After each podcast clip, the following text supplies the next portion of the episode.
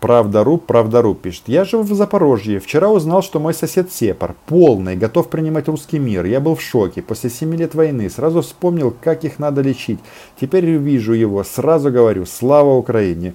Правдоруб, но это просто какое-то заклинание. Вы знаете, я, наверное, завтра а, вырежу вот этот фрагмент стрима, а, что ждет Украину в случае порабощения Кремлем. Так э, надо вот этим людям, которых, в принципе, можно назвать смело идиотами, объяснить, что русские не будут разбираться, э, каких ты взглядов. Они переколохматят всех. А если у него есть еще какая-нибудь дорогая машина, может какой-нибудь джипчик, может какой-нибудь бизнес, магазин, вообще есть денежки, жена есть красивая, молодая или дочка, так то он вообще клиент русского мира. Они у него все заберут со всеми вытекающими последствиями, а потом скажут, ты бандера недобитая. Вот и все. Передайте ему а, мой разговор с таксистом, а, который меня вез в военный госпиталь в Киеве, когда я был. Вызвал таксо, а, подъехал джипик такой старый, по-моему, Hyundai Taxco, Тушкан, или как он там называется. Везет, везет, вот меня, мы разговорились, чувак меня узнал, и он начинает вот эти мне тезисы российской пропаганды задвигать. А я ему говорю, друг мой, мужчина постарше меня, говорю, друг мой, ты вот, э, вот эту чушь говоришь, а машина у тебя джип, да, такой э, немножечко поживший. А придут русские, знаете, что они сделают с вами? Они машину заберут и скажут тебе, докажи, что ты не Бендера. И если ты будешь сопротивляться, скажешь, что я не хочу отдавать свою машину, тебя просто убьют, дурака. Вот и все. А, но это цена порабощения. Мне кажется, людям а, если они не понимают, что цена Родина сама по себе, что как твой дом, как твое убежище, как возможность быть свободным человеком а, а, и жить не при комендантском часе, то вот этот пример, возможно, он будет более убедительный. Или э, вы хотите сказать, что в Донецке до войны было очень много бандеровцев? М, да, все там украинскую мову говорили. А на митингах проукраинских на каком языке говорили? Тоже на русском. Что они с этими людьми сделали? Сколько они людей убили, сколько запытали, сколько изнасиловали. Да? Сколько Стас Асеев рассказывают о ужасах, которые они сейчас творят. А кто там? Одни бандеровцы? Да, такие вот. Бандера, Бандера в сердце. Нет. Очень часто просто люди с деньгами, у которых они были, а потом а, не стало. Но э, я вам хочу сказать, дорогой правдоруб, с этим русским миром как бы какая штука. Вирус этого русского мира в Украине будет всегда. Тут э, просто нужно научиться с этим жить. И я исхожу из того, что, что мне сказал мой друг Дима, который бежал из Донецка. Я его слова часто вспоминаю, часто даже здесь на стримах его говорю, потому что он, э, ну, очень интересный человек, просто колоссальной глубины. Я у него спросил, он тогда жил в Мариуполе как раз после войны, а, после, после бегства из Донецка. Я говорю, может ли здесь быть а, повторение сценария в Донецке? А, то, что было в Донецке.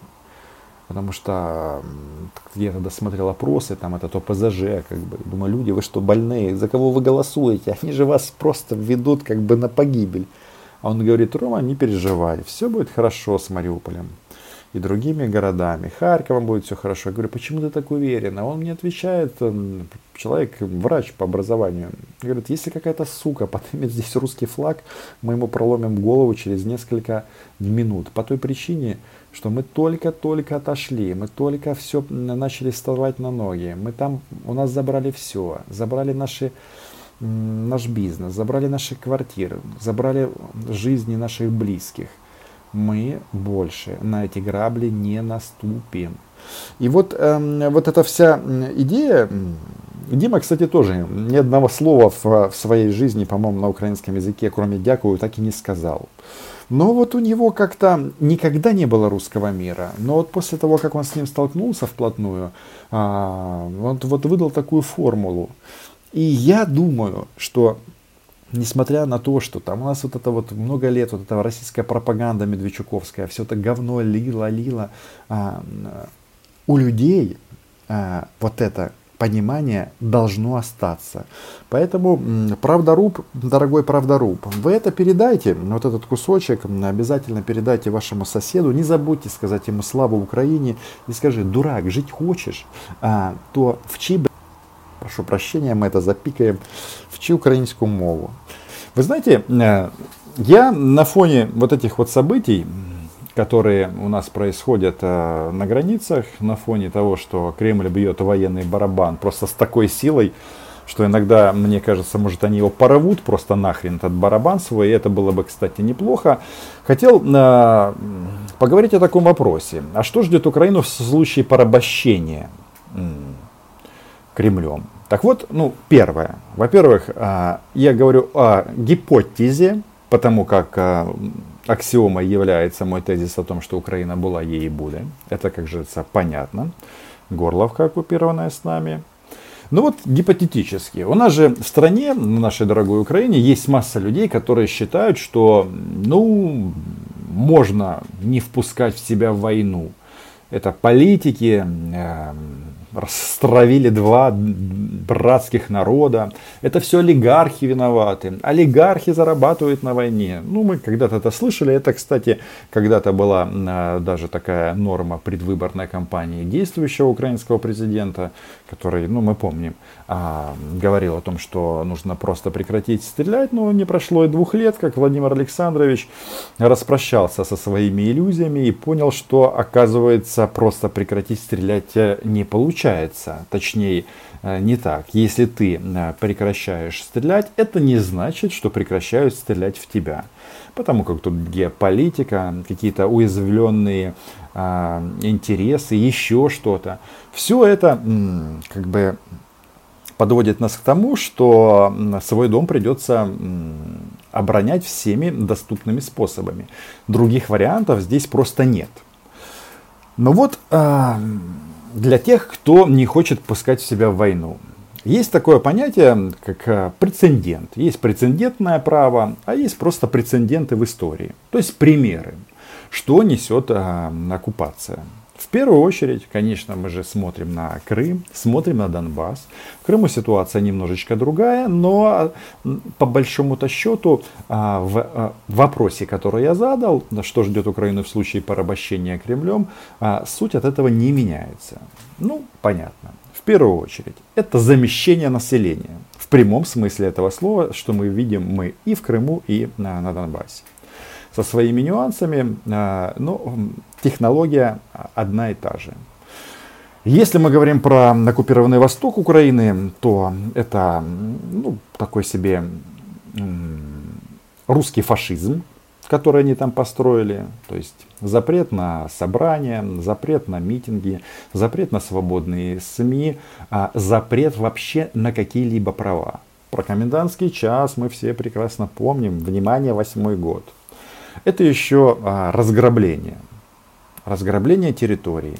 Когда-то цветущий Донбасс, ну, во многом а, экономическая столица Украины, которая диктовала политику всей стране, ну, со своими нюансами а, и недостатками, и последствиями, но тем не менее, превратилась в черную дыру русского мира, где заводы разграблены, шахты затоплены, нищета и отсутствие любых прав. Ты даже не можешь возразить по этому поводу.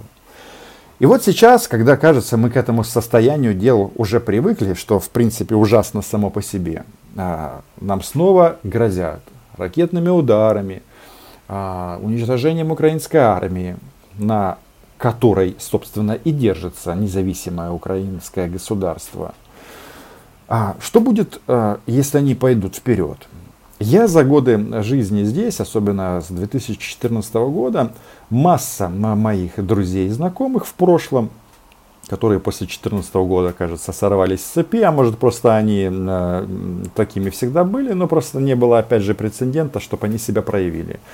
Они мне говорили такие вещи, улыбаясь, как бы иногда даже за круглым столом, говорили, Рома, ну что ты, что ты, ну чего ты там со своей этой Украиной?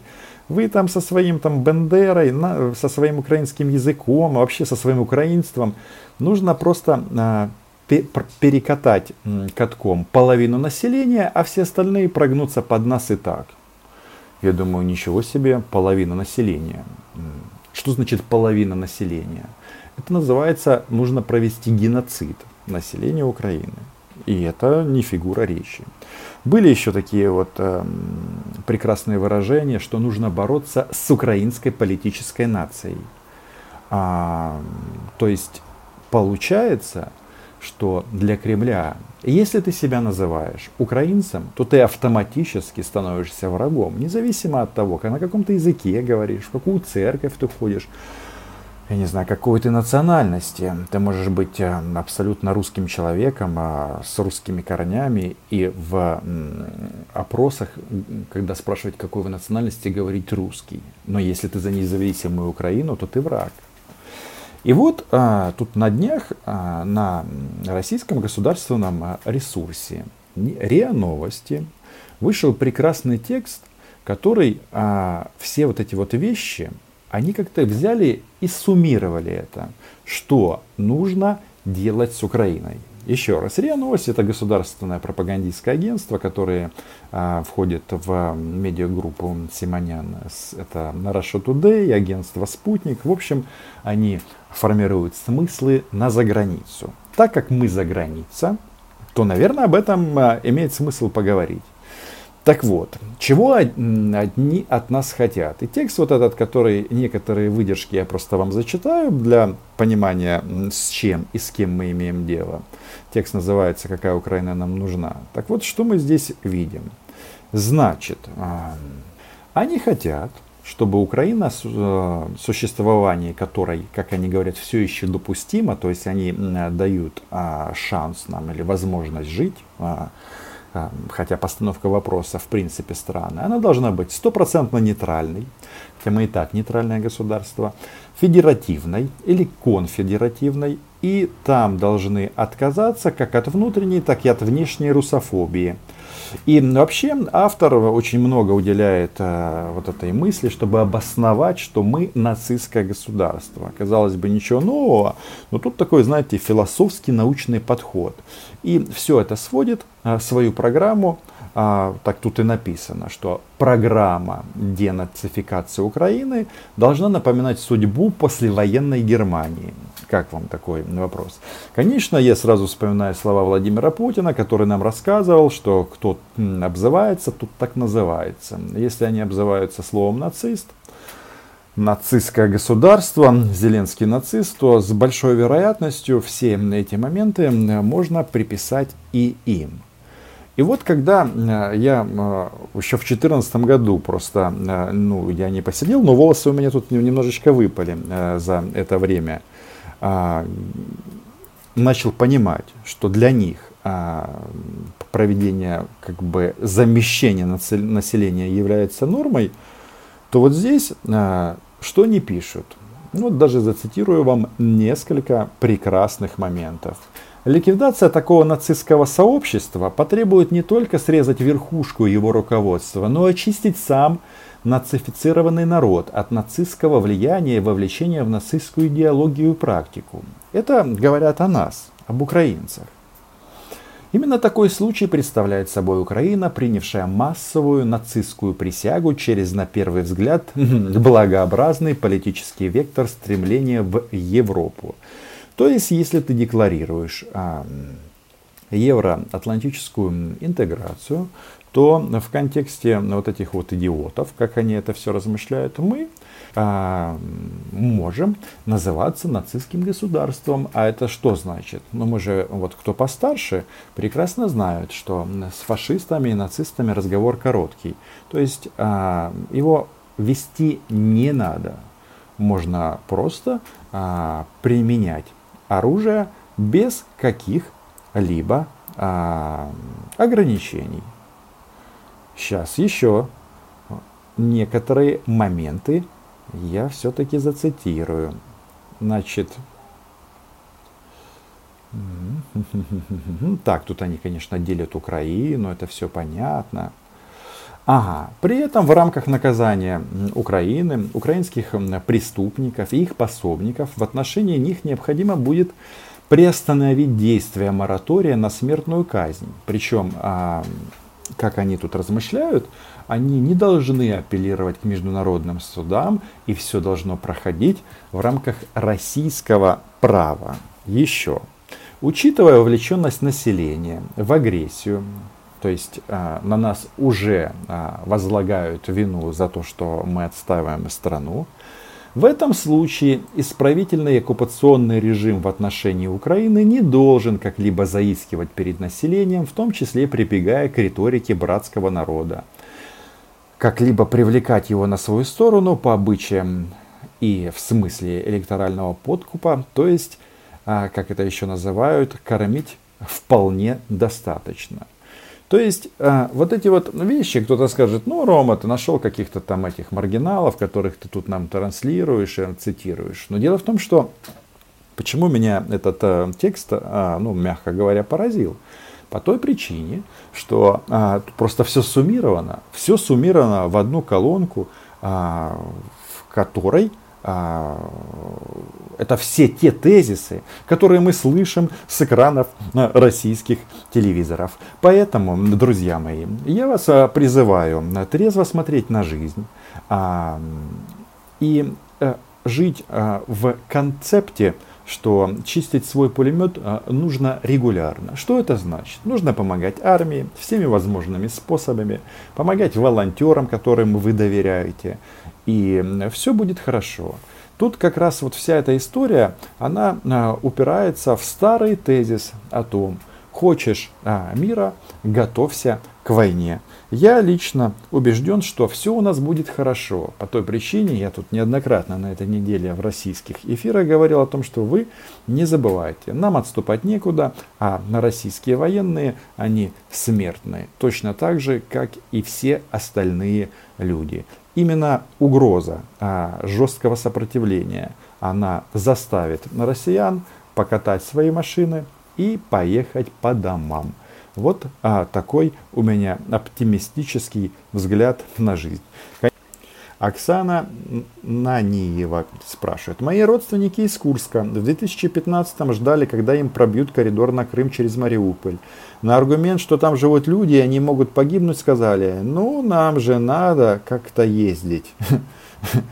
прекрасный ответ X Оксана. Я вот думаю, что вот э, то, что вы проиллюстрировали своим э, вот этим вот тезисом, это как раз очень хорошо э, ложится в тему нашего стрима.